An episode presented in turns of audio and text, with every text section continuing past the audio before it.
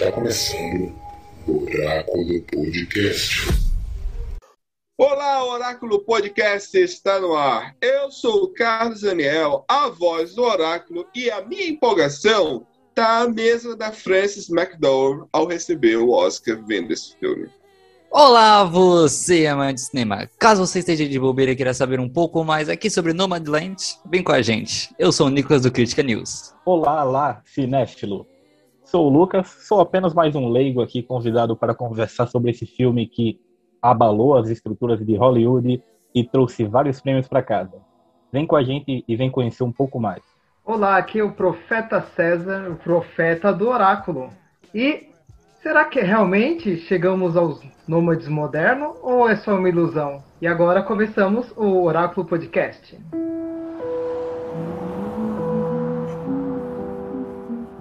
You are one of those lucky people that can travel anywhere. Yes, ma'am, I know. And they sometimes call you nomads. My mom says that you're homeless. Is that true? No, I'm not homeless. I'm just houseless. Not the same thing, right? No. My husband worked at the USG mine in Empire. I was a substitute teacher. It is a tough time right now. You may want to consider early retirement. I need work. I like work.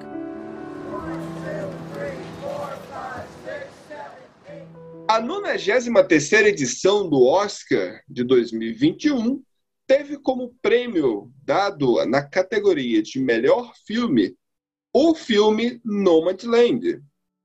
Filme esse dirigido por Chloe Zhao, que também ganhou é, o Oscar de melhor direção, e protagonizado principalmente pela atriz Frances McDowell, que ganha aí o seu terceiro Oscar por atuação e temos aí um filme extremamente é, atípico. Primeiramente, porque a gente é, já sabemos que ele ganhou o Oscar e é por isso que nós estamos aqui gravando mais uma vez.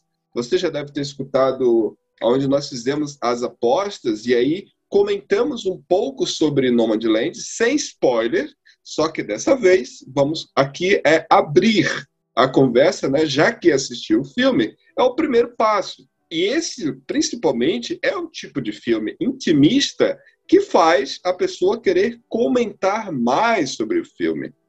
É, o que, que, a gente pode é, citar aqui logo no começo é sobre a carreira, né, da, de como que surgiu a ideia de fazer esse filme. Primeiramente, né, antes de falar sobre isso, essa ideia, né, que foi basicamente quando a Frances ela lê um livro de uma, de uma escritora chamada Jessica Bird, um livro que falava sobre os nômades modernos. O título do livro é bem grande e quando ela leu, ela disse: Puxa, isso aqui dá um filme. Então, ela comprou os direitos autorais desse livro. Quando ela estava em um festival em Toronto, no Canadá, né?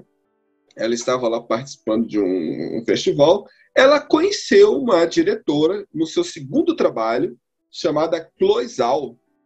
E essa moça, na época, surpreendeu muito ela e estava concorrendo, né? O segundo filme estava concorrendo ali à premiação. Então ela chegou para ela, a Zhao, jovem na época, promissora, ela chegou para ela e disse assim: Olha, vamos fazer um filme?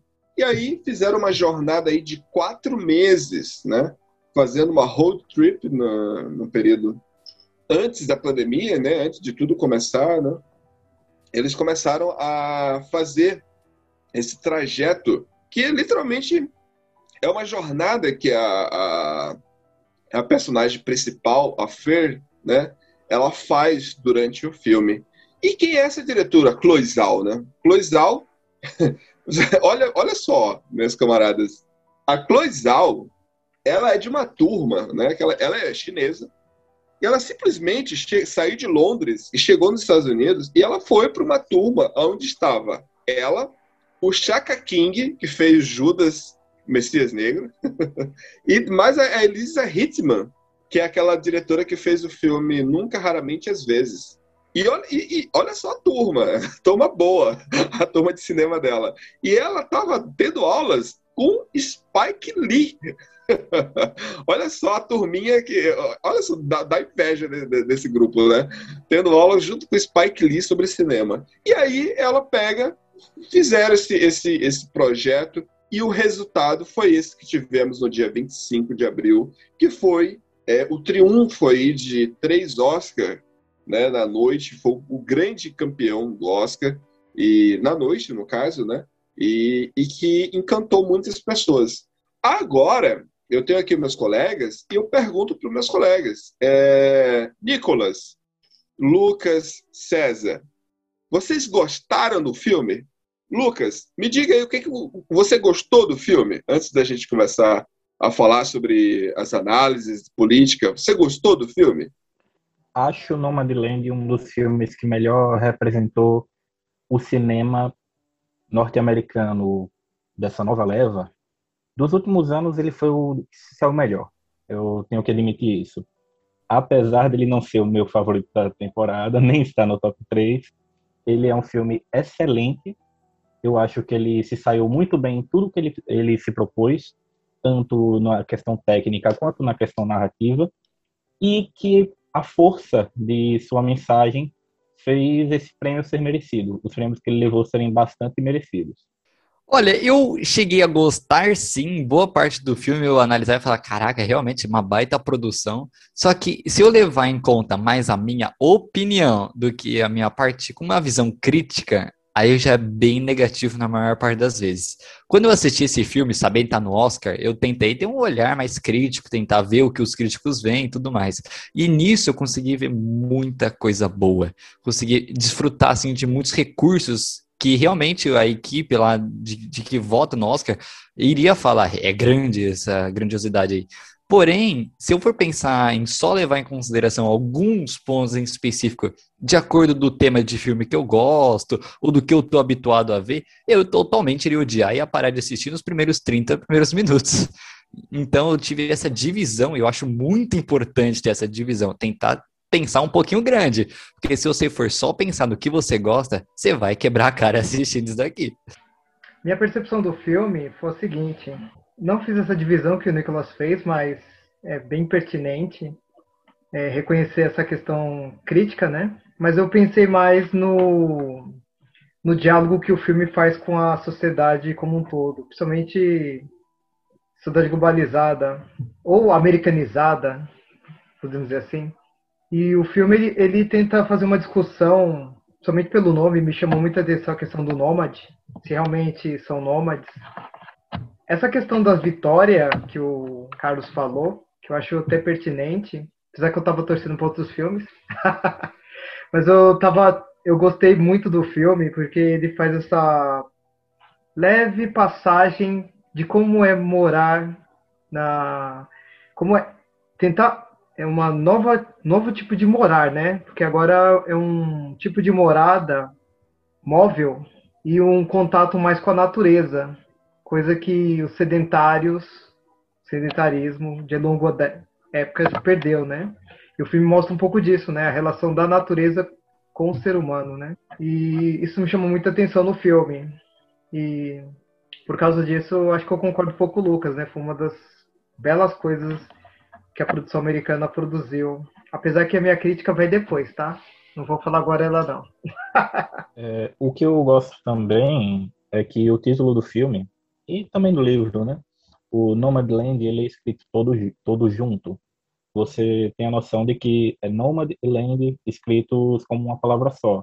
Mas tem algumas pessoas que acreditam que ali também pode apresentar No Mad Land, ou seja, poderia ser terra dos nômades e terra do é, sem loucos. Então existe essas duas visões de que é um filme que trata tanto sobre o nomadismo essa questão do resgate do, piano, do pioneirismo norte-americano. Afinal, os Estados Unidos são o que são devido aos pioneiros, ao pessoal que se aventurou ao território inóspito do Velho Oeste, do Faroeste. E também pode é, tratar dessa coisa de não estar em meio à loucura do capitalismo, em meio à loucura da urbanização, do ritmo louco da, do mercado. Então, eu acho muito interessante esse ponto do título, porque ainda só nesse, só nesse pontinho dá para você fazer umas analogias interessantes.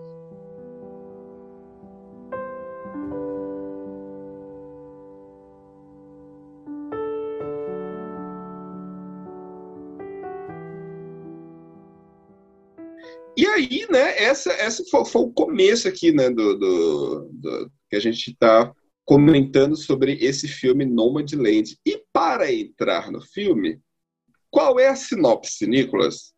Para você que quer entender assim, aconteceu que em 2008 houve uma crise, mas é uma crise bem diferente do habitual, já que em muitos casos ela acabou chegando e pegando bem forte alguns anos depois para muitas pessoas e fazendo muitas delas ter que mudar as suas realidades. Nesse caso, nós acompanhamos toda a visão e realmente até parece o modo como pensa daquela protagonista, onde ela não só é atacada quatro anos depois pelos problemas que essa crise gerou, mas também junto com novos problemas pessoais, como lidar com o luto e ainda ter que lidar com diversos fatores, de entrar na faixa de mercado onde depois de muito difícil, até hoje em dia, nós sabemos que é muito complicado entrar em um mercado instável e ter um trabalho realmente assalariado, mensal, muito padronizado.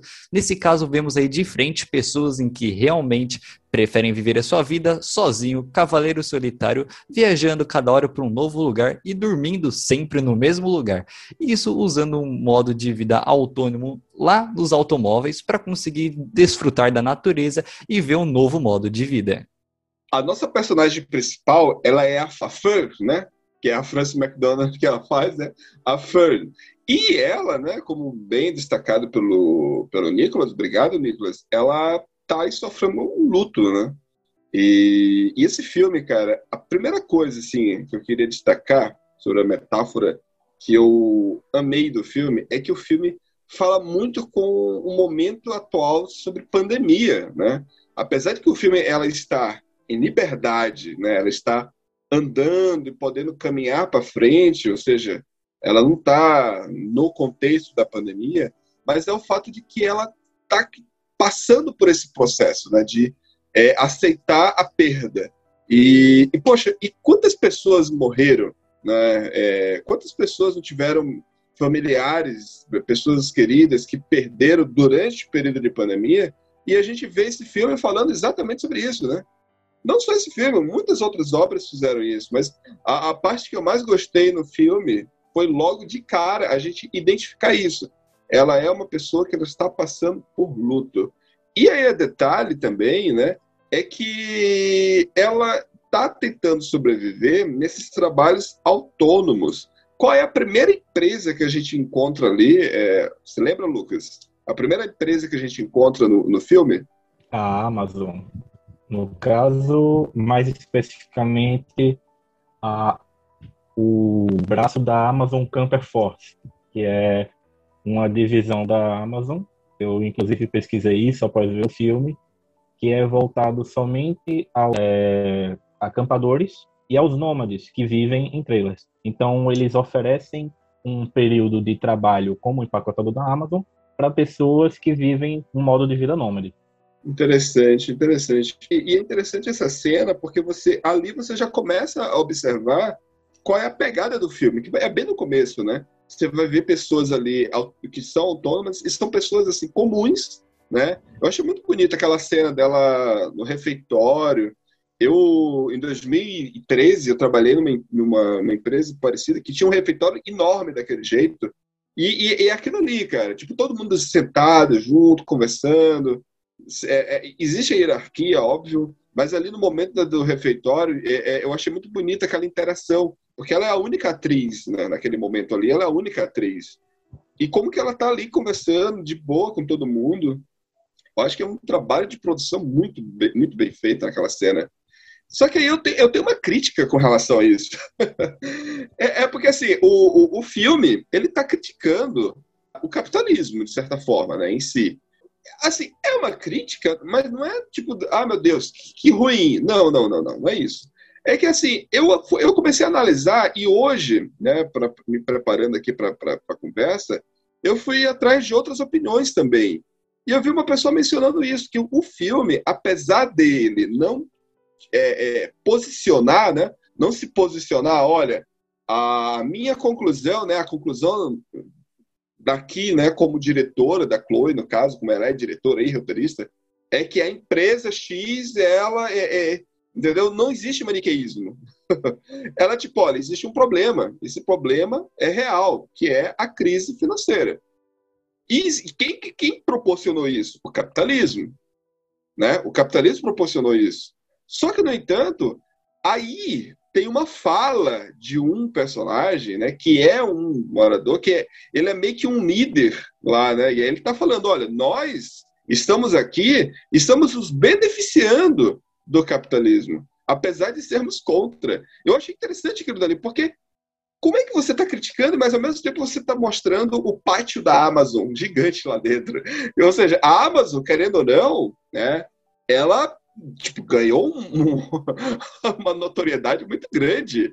Porque, querendo, o filme da Amazon, tá lá, o nome da Amazon ganhou o Oscar. Né? Não é um filme da Amazon, mas tá lá, o nome da Amazon ganhou o Oscar. Né? Então, eu não sei se foi uma, uma crítica meio tipo, olha aqui, ó, como o capitalismo é ruim, né? Eu acho que o filme não se posiciona isso, né? Vocês concordam comigo ou discordam? Não tem problema. Eu acho que, pelo fato de ser um filme que critica o, o sistema em que a gente vive, não dá para ele ser tão, digamos, é, contrário com, por completo. Porque hoje em dia você não pode viver, é, ainda mais nas, é, se a gente levar em conta que estamos falando do, de terras americanas, não dá para viver fora do sistema capitalista, não dá para viver sem dinheiro, não dá para viver sem depender das grandes empresas. Talvez, e nesse ponto eu concordo com, com essa visão, exista uma certa ovação do, da Amazon, porque eles têm uma proposta de emprego que contempla pessoas que estão sem uma possibilidade de ter uma renda fixa, de ter uma moradia fixa, e dão esse essa opção de você passar um tempo lá como um morador itinerante para ser seu empregado. Mas ao mesmo tempo isso soa como um termo que surgiu atualmente, a questão da uberização do emprego, que isso, de repente verdade. tudo está bem bem sectarizado. Autônomo, é um trabalho autônomo, né? Isso. Você não você não ganha muito no seu trabalho. Você tem que trabalhar em várias coisas ou trabalhar muito para conseguir ter uma renda que te sustente. Você acaba vivendo pelo trabalho. E acaba trazendo essa, esse casamento entre o nomadismo e o trabalho é, uberizado, que aos poucos a pessoa tem a sua renda para poder é, garantir a sobrevivência por um tempo. Até porque a gente acompanha que os nômades fazem o quê? Trabalham ali, viajam, passam um tempo em algum local, depois eles se mudam para outro ambiente, trabalham ali por um tempo e fica nesse ciclo. E sai da ideia de trabalhar, de, de viver para trabalhar. É só um trabalhar para poder viver. Exatamente, exatamente. E a gente vê isso bem na, na parte que ela termina o contrato. A dona do pátio, quando ela chama para ela e fala: Olha, é, acabou a temporada, você só tem contrato, você só vai receber até tal mês talvez seja a hora de você tocar para frente. e aí, é isso que obriga ela a ter que sair de lá, porque senão ela ia ter que pagar para estar naquele pátio. E aí é que ela começa tipo fazer todo o percurso de ida e depois volta de retornar, né? É, e isso foi muito bem apresentado no filme. Para a gente contextualizar esse sistema, esse momento em que a, a né, ela está passando, além do problema do luto, como o Nicolas destacou ainda há pouco na sinopse, existe o problema da crise financeira. Crise essa que começou em 2008. O que, que aconteceu em 2008, César? Eu vou falar um resumo breve, só para entender alguns pontos da crise que vai se transformar em enredo para o filme, para dar uma sustentação de pano de fundo. Essa crise de 2008, que nada mais é que a oferta de crédito fácil e a disseminação de investimento podre, que aí está ligado à questão da, da habitação, ele começa a partir de 98.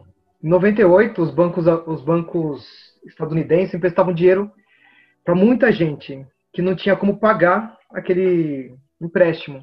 desempregado, sem renda, qualquer pessoa podia conseguir financiamento. Esse crédito, ele ficou conhecido como segunda linha. E assim, eram volumes gigantescos de, de investimento. Daí, os, os, os bancos, que é uma. devia ser proibido, mas não era, conseguiram uma, uma liberação para isso, eles começaram a misturar esses tipos de investimento com dívidas de alto risco, que no caso são dívidas de alto risco é quando há pouca chance de pagar, mas o você consegue um bom rendimento com, é, com isso. E misturando com dívidas de baixo risco, e, em que o, o cliente, no caso, ele é um bom pagador. Daí, eles montaram um pacote que ficou conhecido como CDO, que traduzindo ficaria como obrigações de dívida com garantia. Mais ou menos seria isso daí. Esses CDOs eram vendidos, eram vendidos no mundo inteiro, principalmente na Europa. E acreditando que seria pago, né, esse, por esse investimento. E aí, trocando em miúdos, em 15 de setembro de 2008, a segunda-feira das trevas, né, o grande banco tradicional americano, o Lehman Brothers, ele entra em falência, despenca totalmente. Antes disso, já estava ocorrendo diversos, diversas crises. Os bancos anunciam, os outros bancos, é, seguindo os meses, também apresentam perdas bilionárias. E aí uma questão muito interessante que o pessoal começou a criticar no, na época, os governos começaram a socorrer os bancos, o que entra em contradição com a ideia liberal, né? O Estado não intervir na economia, já que a economia funciona sem precisar da intervenção estatal. E qual consequência, uma das consequências dessa crise foi a recessão e o desemprego. Ô César, o Zancap pira, né? Isso. Lembrado. E com essa questão da recessão, aqui no Brasil, a gente começou a sentir essa crise a partir de 2014 e não em 2008, porque na época foi, foi investido na questão de abertura de créditos e, e o Estado injetou muito dinheiro no, na população e a população começou a gastar bastante. Isso você viu no Brasil durante 2008, 2009, 2010, 11, 12. E aí parecia, pelo menos aqui no Brasil, que não haveria essa crise não chegaria aqui, né? Mas em 2014 começou a mudar a proposta de governo. E com isso mudou totalmente a, a configuração e essa crise aprofundou no Brasil. Lembrando que essa crise de 2008 ela está dentro de uma crise maior que começa na década de 70. Mas isso não vem ao caso agora. Mas essa crise ela foi importante para o filme, no caso, porque milhares e milhares de pessoas perderam suas casas, porque essas hipotecas, que eram os CDOs, elas hipotecavam a casa, não tinham como pagar, então tiveram que entregar suas casas. E aí surgem esses personagens que aparecem no filme. Esses personagens são fruto dessa crise financeira, da perda da, da hipoteca. Agora, um ponto interessante do, é, que a gente pode pensar, lembrando... Só uma pausa, César. Oi. Só uma pausa. Você ouvinte, que você quiser ver como era basicamente esse terror né? Em 2014, tivemos um filme chamado 99 Casas, né? Belíssimo. E protagonizado Belíssimo. pelo o próprio Ex-Homem-Aranha. Adrian Garfield. Garfield. Isso, e Michael é Shannon. Eu prefiro ele, tá? Que, o ouvinte não vai gostar disso. um filme muito bom que fala um pouco, mostra o terror que foi, tipo, é, é eles tipo botando para fora as pessoas das suas casas, já que elas não tinham condições de pagar as hipotecas e tudo mais, pagar os empréstimos. É, é muito, muito interessante ver esse filme. Que é onde se encontra o que aconteceu basicamente com a França, a Fer, né?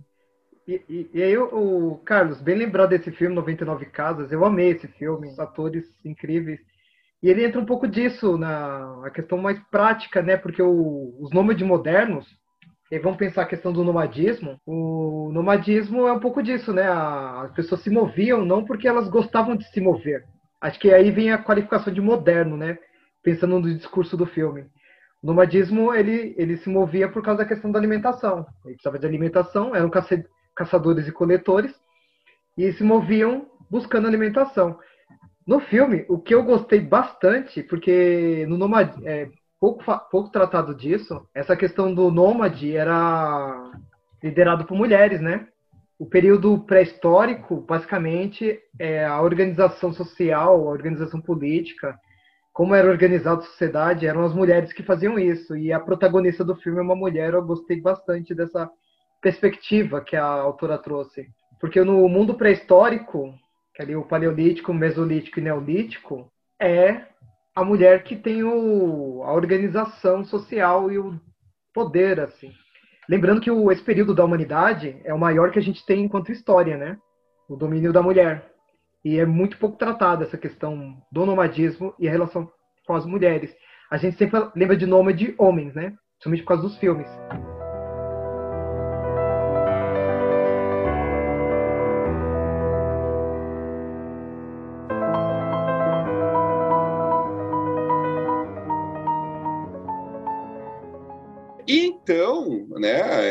Que ajuda né, a gente a, a, entrar nesse filme? Porque, assim, não é um filme com, com, com música para gente, a gente né, empolgante. Eu até brinquei no começo, na minha abertura, que, tipo, é um filme muito lento, muito devagar, e existe um recurso muito bom né, que a diretora utilizou que inclusive é um diretor de fotografia que ela já havia trabalhado antes, que é a própria fotografia, né?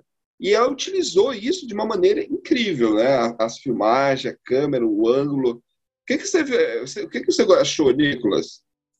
A fotografia, assim, por sua vez, a primeira ponto que a gente precisa ter em mente é que ela realmente lembrou muito a criação de um documentário. Ela realmente foi toda inspirada em um documentário e com isso o próprio diretor junto com a Cleo, eles queriam ser uma coisa própria, eles queriam fazer uma coisa teoricamente nova. Então a ideia deles era juntar o aspecto de câmeras com angulações menores, mas focadas na cara da pessoa em alguns momentos, onde até pareciam, por exemplo, na, como aqui é com spoiler, né?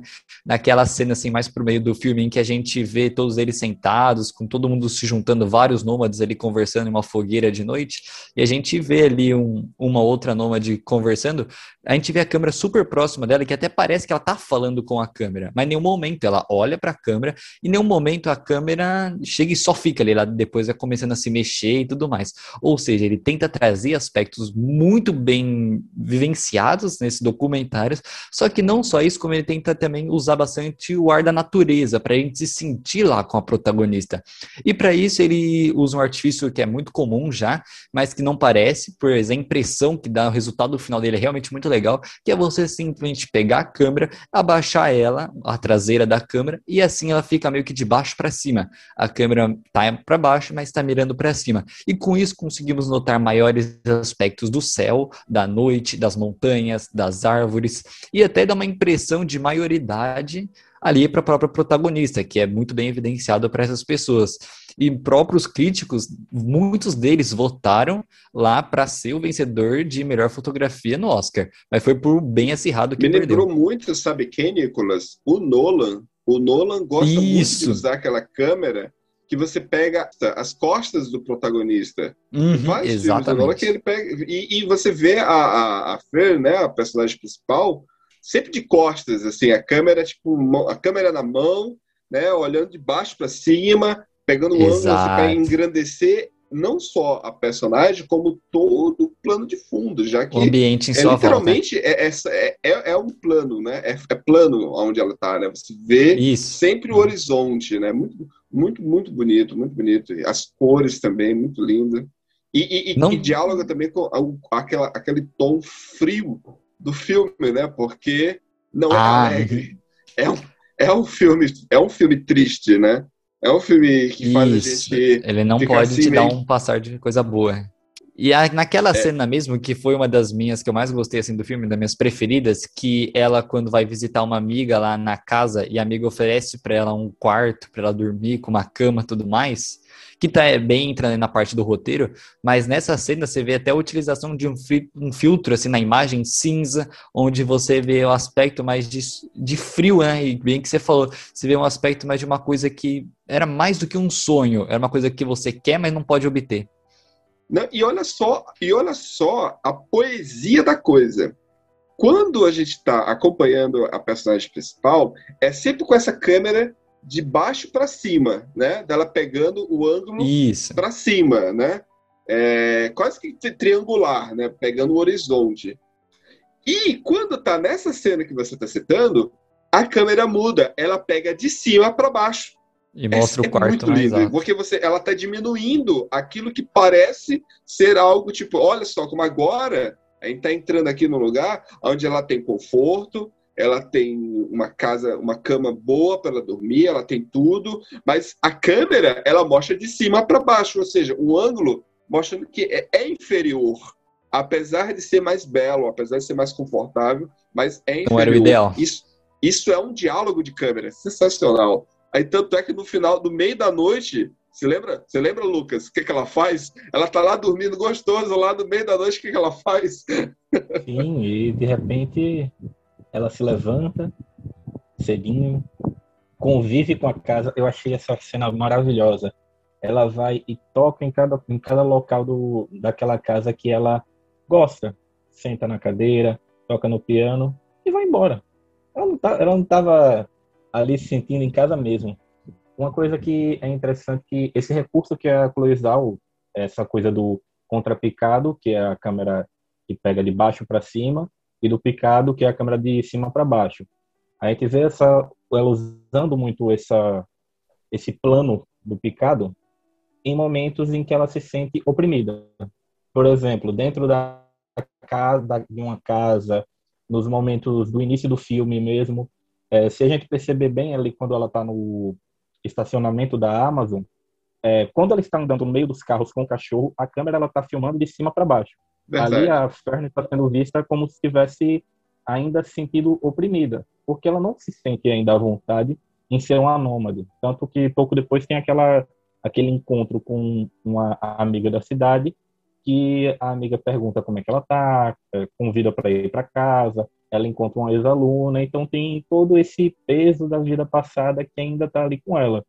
Mas à medida que o filme vai correndo, e principalmente depois daquele grande encontro dos nômades, que tem o Bob Wells ali presidindo, de repente a, a câmera muda. Quando ela está sozinha na natureza, tudo é, fei, é visto de baixo para cima, uma, uma impressão de grandiosidade, de liberdade, como se ela finalmente tivesse encontrado seu lugar em meio ao, a gente poderia dizer vazio, mas na verdade em meio à natureza, como se trouxesse a noção de que tínhamos, tínhamos perdido esse contato com a natureza e a gente pode reencontrar.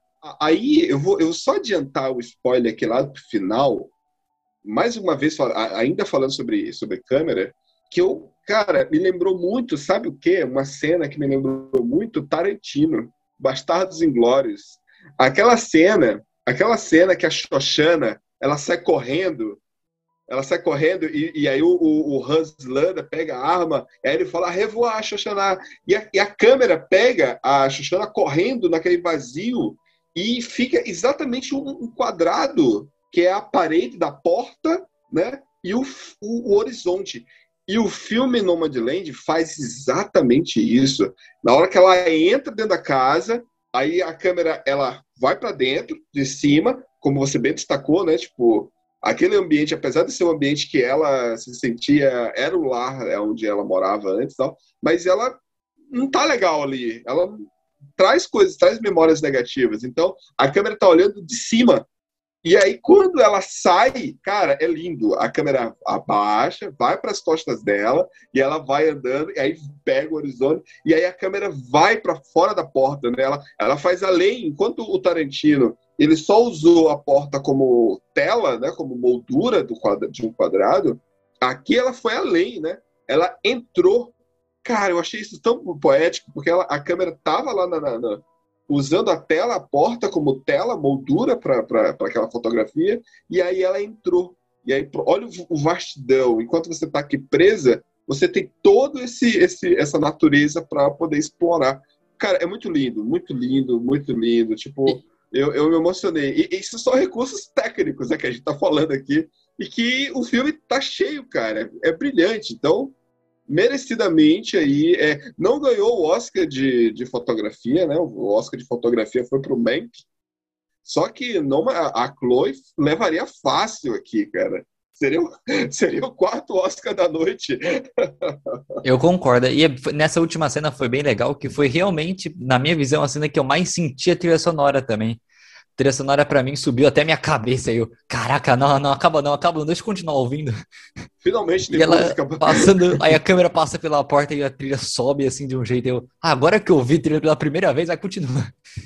A trilha sonora ela apareceu bem pouco, mas nas horas que ela aparece, ela marca muito. Por exemplo, comparando com o outro indicado, que foi o Minari, que foi indicado pela trilha sonora, eu achei a trilha de Nomadland muito mais marcante, muito mais memorável e muito mais conectada com a trama do que a própria trilha de Minari. Não sei se essa é a impressão que somente eu tive ou se vocês também sentiram isso durante o filme. Sim, sim, é, é, é, é porque fica mais na memória mesmo. O ela entra no, no clima, faz a gente embarcar, né, imergir, a imersão ela é maior nesse filme.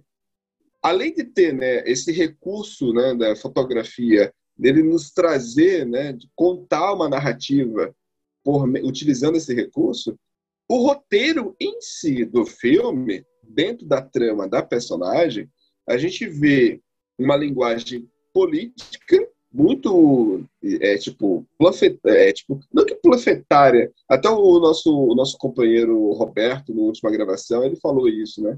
Mas que, que é destacado né? É bem tipo jogado na, na cara da gente sobre o posicionamento de, a crítica social por trás mas a parte psicológica também eu tive algumas conversas com o Lucas em um grupo de WhatsApp nesse, dessa internet e aí, eu, numa das conversas, o Lucas ele me deu uma correção. Você lembra, Lucas, quando a gente conversou sobre esse filme? Lembro, lembro sim. É, Que eu, eu tinha dito pra você que ela meio que tinha aquela vida por opção. E aí você disse, não, Carlos, não é bem assim. Isso, na verdade você tinha antes tinha a visão de que, bem, é, pelo por tudo que aconteceu, ela não tinha como não optar pelo pela vida nômade, mas não é bem isso que a gente vê. Por exemplo, a gente pode começar o filme e observar que parece realmente que é uma pessoa sem é, sem outra opção de vida a não ser pegar o seu trailer e sair por aí para poder continuar sobrevivendo, até porque o próprio nome do livro é Sobrevivendo na América do século XXI. É, mas, na verdade, é uma escolha, porque ao mesmo tempo que um filme faz essa analogia política, não, não dá nem para dizer analogia, mas uma crítica aberta mesmo, tanto política quanto econômica, principalmente, e traz toda essa questão de como é, os americanos que estão geridos sob essa lógica do lucro estão muito passíveis de ter toda a sua vida, por mais que pareça estar estável, ela pode mudar de em um piscar de olhos devido a uma crise econômica. Por outro lado, existe esse esse essa conexão psicológica com a estrada. A história americana, ela é feita pelos pioneiros. Quem quem construiu os Estados Unidos, quem fez os Estados Unidos ter toda essa expansão, sair do do leste para o oeste, chegar até a costa oeste, foram pessoas que largaram suas terras, pegaram o seu cavalo, seu boi, sua, sua carroça e foram atravessando o país para chegar em outro lado. Os nômades construíram o país. E é como se você resgatasse esse espírito, não para descobrir outros lugares, mas para se descobrir ao mesmo tempo que você também está fugindo de algo.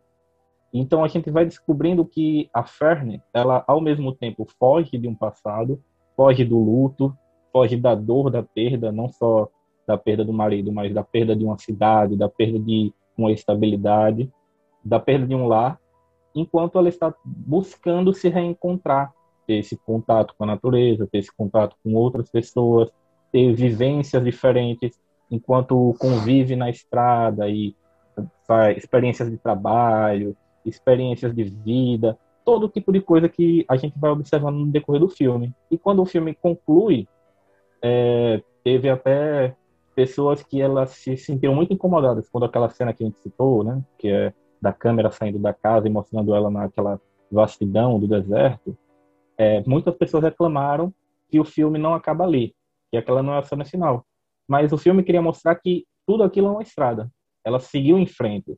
Se terminasse ali, a ideia de que ela voltou e concluiu o ciclo. Mas não é um ciclo que vai terminar. É somente uma estrada que vai sempre em frente e não acaba.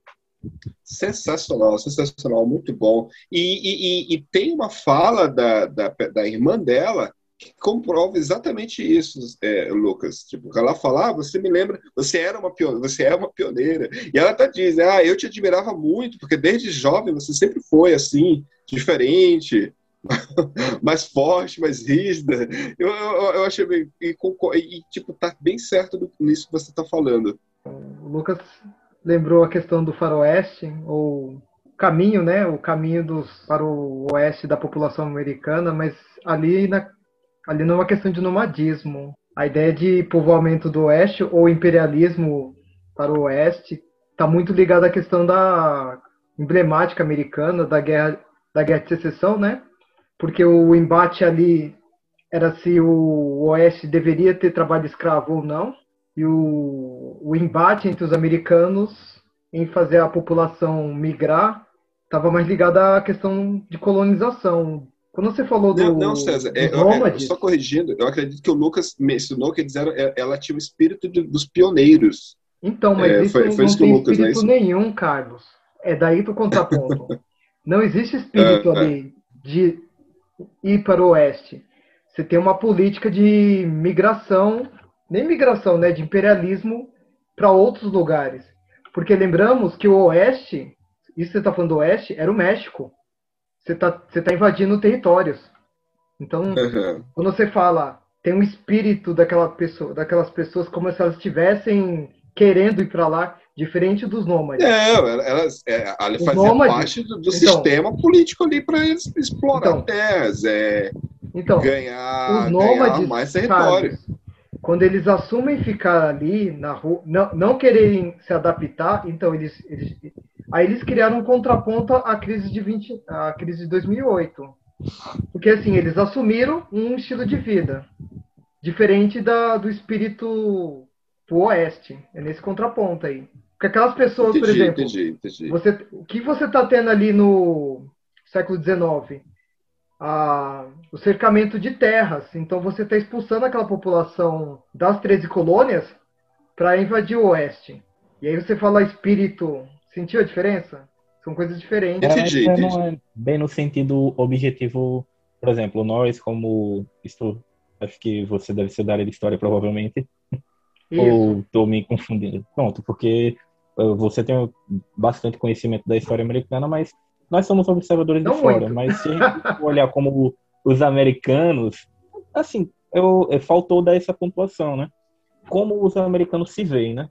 Para eles, o pessoal daquela época do Oeste eram pioneiros, eram nômades que estavam em busca de é, novas oportunidades. Claro que a gente sabe muito bem que isso é uma grande falácia, uma grande, um grande enfeitamento do, de um passado que traz uma carga bastante negativa. Mas, por exemplo, a questão do, de como retratam o cowboy, a questão de como o faroeste traz sempre essa imagem grandiosa do herói do, Mas do, do parte, deserto. Sim, Lucas. Tá corretíssimo.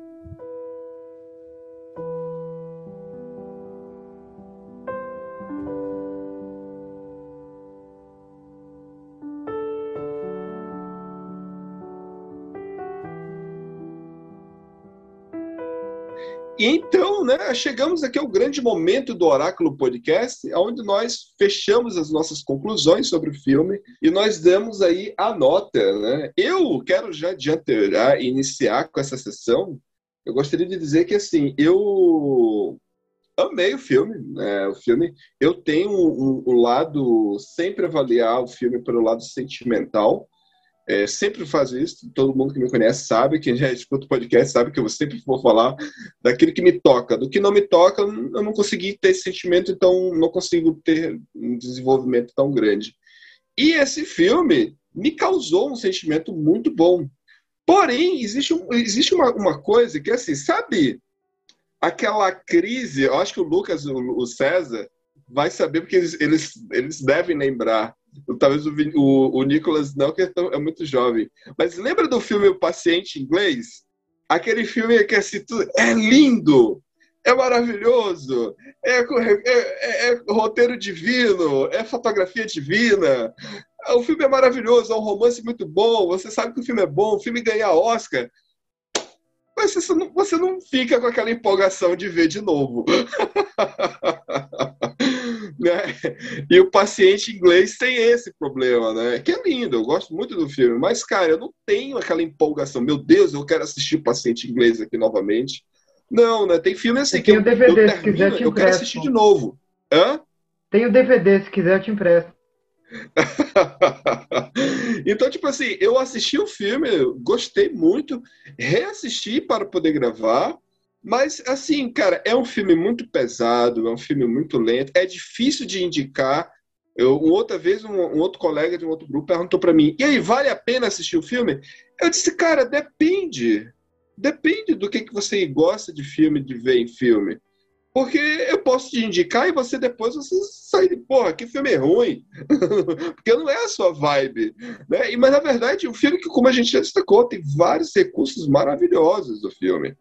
Mas eu dou sé, cinco, cinco torres tranquilo para o filme. O filme é muito bom, tem seu valor.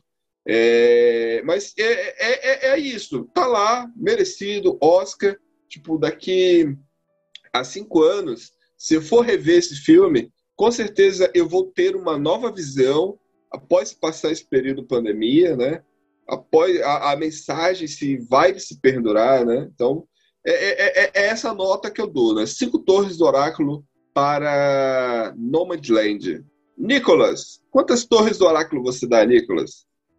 Para mim ainda é um pouco indeciso, mas eu acho que o certo mesmo, eu vou dar aqui três torres e meia. Eu só não dou quatro torres por pouco, porque não é um negócio, não é uma obra assim que me marcou diretamente. Não é uma obra em que quando eu for assistir outros filmes, eu vou me lembrar dela na cara. Eu tenho certeza que eu vou lembrar de outras antes dela. Então só por isso eu não dou quatro torres.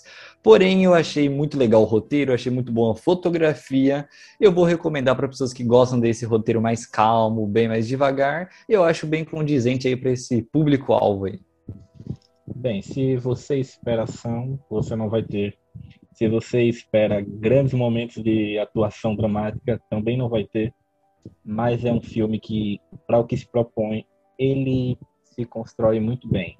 Eu diria que é praticamente perfeito nas intenções da diretora, nas intenções dos atores, nas intenções da roteirista, afinal, o Loival também dirigiu e roteirizou. Então, eu também dou cinco torres.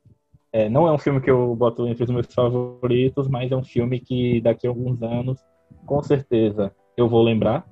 E também é um filme que passou pelo passou muito bem pelo crivo da segunda assistida. Consegui assistir pela segunda vez e achei tão bom quanto na primeira. Não foi um impacto de primeira impressão. Então, só por isso já merece uma nota bem alta. Olha, esse, isso, esse ponto que tu tá falando é bem verdade, porque, cara, esse, esse impacto da, da, empolgação da primeira assistida derruba a gente na segunda. Que isso aconteceu comigo, sabe aonde? Boêmia Rapidose.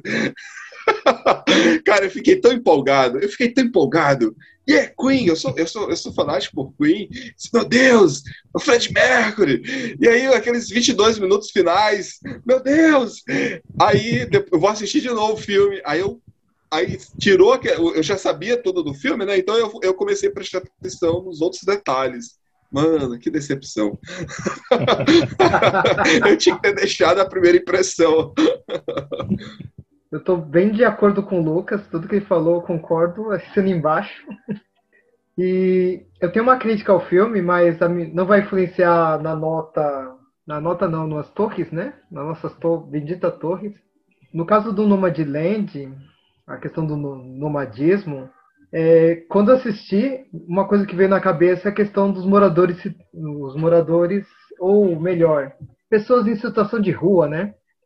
Dificilmente você vai ter um filme sobre esse, essa temática organizado como você vai ver em Nomadland. Por exemplo, aqui no Brasil você tem pelo menos alguns licenciamentos, 500 mil pessoas em, nesse tipo de situação de rua. Aqui em São Paulo são pelo menos a capital, 37 mil pessoas em situação de rua. Nos Estados Unidos, pelo menos o que eu vi por cima, tem por volta de 200 mil, 220 mil pessoas em situação de rua. Eles não são nem sem teto e também não são moradores de rua, no caso. E são por volta de quase um milhão de pessoas nesse tipo de situação. E aí a organização política deles, eu acho que aí alguns pontos levantados sobre a questão da Amazon, da Disney, da divulgação da proposta do filme deve estar ligado com uma população extremamente branca, né? Lembrando que a população dos nômades, você não observa mexicanos, negros, indígenas, é uma população específica que está nesse tipo de situação. E eles não vivem em situação de rua, né? Que é uma condição terrível e precisava de uma e, e, e dificilmente vira um tema de filme para Oscar ou mesmo comercial nesse sentido. Mesmo assim, eu gostei muito da obra e a obra me chamou a atenção para esse ponto de pessoas em situação de rua, que é o correto. E incorreto é falar moradores de rua. E a nota vai também ser a mesma. São cinco torres, porque o filme é belíssimo mesmo. E ele mostrou uma coisa que eu gostei muito, que é o contraponto da natureza e a sociedade humana, né? A personagem central, ela tá mostrando pra gente, daí a questão da, da de filme apresentar-se devagar, porque é o tempo da natureza, não o tempo do capitalismo, de tudo muito rápido, do lucro, da competição, que é normal nos outros filmes, né? Por isso que eles são rápidos, para manter a consciência das pessoas sempre ansiosas e desesperadas, né? Daí, um população vivendo de estresse, ansiedade, etc. Nesse filme você fica em paz, né? Você se sente bem com a, com a vida. Então, Cinco Torres do Profeta do Oráculo. Então, com Cinco Torres do Profeta, cinco do convidado Lucas e as minhas cinco e mais três e meia do Nicolas, temos aí, fechamos uma média de 4,6 torres do Oráculo para Nomadland, um filme que está aí firme e forte na torre e que com certeza podemos aí, quem sabe, retornar a esse filme um, um, mais na frente e ter uma nova perspectiva, ter uma nova leitura. É interessante que a gente teve, ó, tivemos aqui o Igor comentando durante a, durante a edição do Oscar, a Samara teve um ponto de vista maravilhoso que eu gostei que eles destacaram durante a gravação. Aí aqui a gente já teve mais quatro pontos de vista totalmente diferentes. Então é um filme que é para dialogar. Você termina o filme, você vai querer conversar, porque o filme é muito bom para isso, é feito para isso. Mas é como o Lucas bem destacou, não espere aquele grande roteiro que vai ter uma grande ação, uma grande. Não. É um filme para você sentar, sentir. É intimista. E assim, finalizamos aqui o nosso, a nossa análise sobre o Nomadland. Indicações proféticas.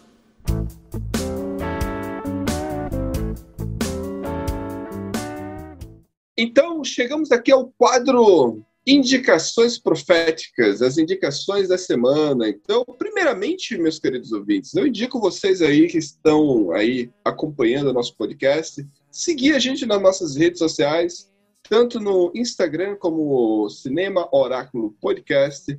Se você tiver críticas, né, você pode também mandar por lá, tanto no Instagram Cinema Oráculo Podcast, como no Facebook, na página do Facebook, Cinema é Oráculo Podcast e também como você pode mandar sugestões, críticas, é, sugestão de tema, pautas, se você achou que alguma abordagem nossa que não condiz com o sentimento que você também teve durante a sua é, o momento que você esteve assistindo o filme, pode escrever para cineoráculo@gmail.com. Iremos aí ver, né, e quem sabe até ler durante uma edição. E a dica da semana que eu dou, além de as nossas redes sociais, seguir lá, né, já que fazer essa divulgação aí, passar a palavra para frente, é, durante a gravação eu mencionei um filme de uma diretora que é colega aí, da, foi colega de turma da, da, da querida Chloe Zhao, né, que ganhou, a chinesa que ganhou o Oscar, e aí tivemos aqui uma outra diretora mulher, que é a Elisa Hittman. E esse, esse ano ela teve um filme que também foi muito premiado, que foi o filme Nunca, Raramente, Às Vezes. Eu assisti esse filme tem problemas com o filme, tem problemas. Eu teve um momento assim que eu não gostei, porém, ele é um filme que, tipo assim, tem uma mensagem muito, mas muito poderosa. Tem uma carga dramática muito pesada também. É, é um tema que, para quem é mulher, para o público feminino, sobretudo, é, trazem um, um, um, uma discussão do, sobre o aborto. Então, vale a pena assistir esse filme. É, é uma indicação que eu deixo aí para os queridos ouvintes. Agora a indicação do profeta, do oráculo. Mas antes disso, lembrar que o Carlos não falou do nosso grupo, o Oráculo Podcast. Agora temos um grupo além do, da página do Oráculo Podcast. E a minha indicação profética vai, vai do filme de 2008, A Verdadeira História de Lena Baker. Para quem não conhece, Lena Baker foi a única mulher a ser executada na cadeira elétrica em 45. Era uma mulher afro-americana. A narrativa do filme mostra a Lena Baker desde da, da infância, né? E os problemas dela ligados às drogas, álcool e prostituição. Ela teve algum, teve filhos, mas ela se envolveu com, no caso, como cuidadora de um homem chamado Eleanor Arthur. E é o que Eleanor se apaixonou por ela numa relação bem conflituosa, porque ele era dono de uma fazenda. Parece, como você vai ver no filme, quase um sistema de escravidão, apesar de estar na década de 40, né? Mas enfim. E ela é acusada de ter matado ele, e muito posteriormente ela é perdoada, é, em 2005. O filme é bem emocionante, assim, bem difícil de ver algumas, algumas cenas. E a atriz principal é a mãe do Chris, né? A Rochelle, a Tina Arnold. Vale muito a pena assistir, e essa é a minha indicação de hoje. A minha indicação dessa vez aqui não é um filme, e sim é você conferir lá os nossos posts do Critica News lá no Instagram. Entra aí no Instagram, digita aí Critica News. Somos dois vídeos por semana sobre tudo do mundo do cinema, filmes e séries, teorias, críticas especializadas e muita coisa aí do gênero. Muito obrigado pelo convite, até a próxima. A minha indicação hoje é o filme Rastros de Ódio, de 1956, dirigido por John Ford. Como a gente comentou aqui, tem aquela bela cena da porta emoldurando a, a paisagem, então foi aí que ela surgiu. Se você quiser saber como é essa cena, que na verdade faz toda a diferença no filme, e é um clássico do faroeste americano, pode assistir que você não vai se arrepender. A, a, a música que você vai colocar pra gente, se tem alguma em mente assim que fala sobre eu sei que você é um fã de, de, de Pink Floyd. Sim. Tem alguma aí Pode que ser. combina aí com o clima? Tem uma, tem uma música de, do Skank chamada Nômade, que eu pesquisei agora e vi que tem, mas eu nunca cheguei a ouvir. Eu achei, eu achei legal, porque a, a letra, a minha casa está onde está meu coração, ela muda, ele muda, minha casa não. Então só essas duas primeiras linhas já, já dá um tom bem legal que casa totalmente com o filme.